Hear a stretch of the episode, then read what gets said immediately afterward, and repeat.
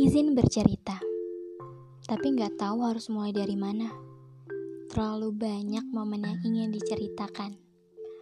Hmm, oke, okay, mulai dari sini saja.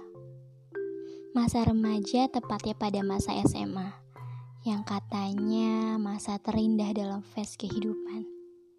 Sekolah menengah atas umur 17 tahun, di mana semua terasa menyenangkan.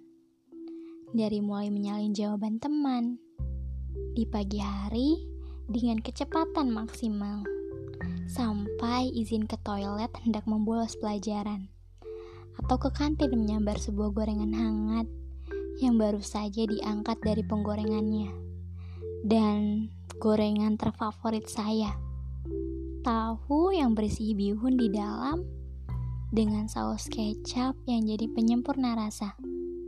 Seribu rupiah bisa jadi cemilan saat membolos pelajaran. Berhemat untuk menabung, berpatungan untuk berhemat uang jajan.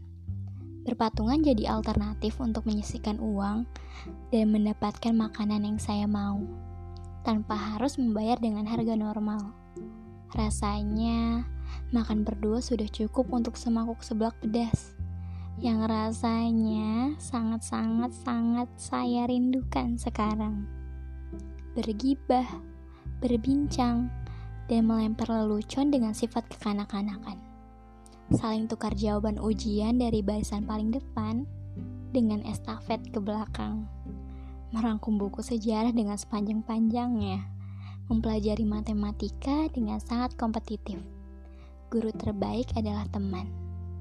Geografi Geografi pelajaran paling tegang sekaligus menyenangkan terkadang dihukum di pojokan karena ketahuan hendak memukul teman, padahal tangan saya hanya melayang, belum terkayang. Berburu poin untuk terhindar dari remedial dan mendapatkan nilai yang cukup besar.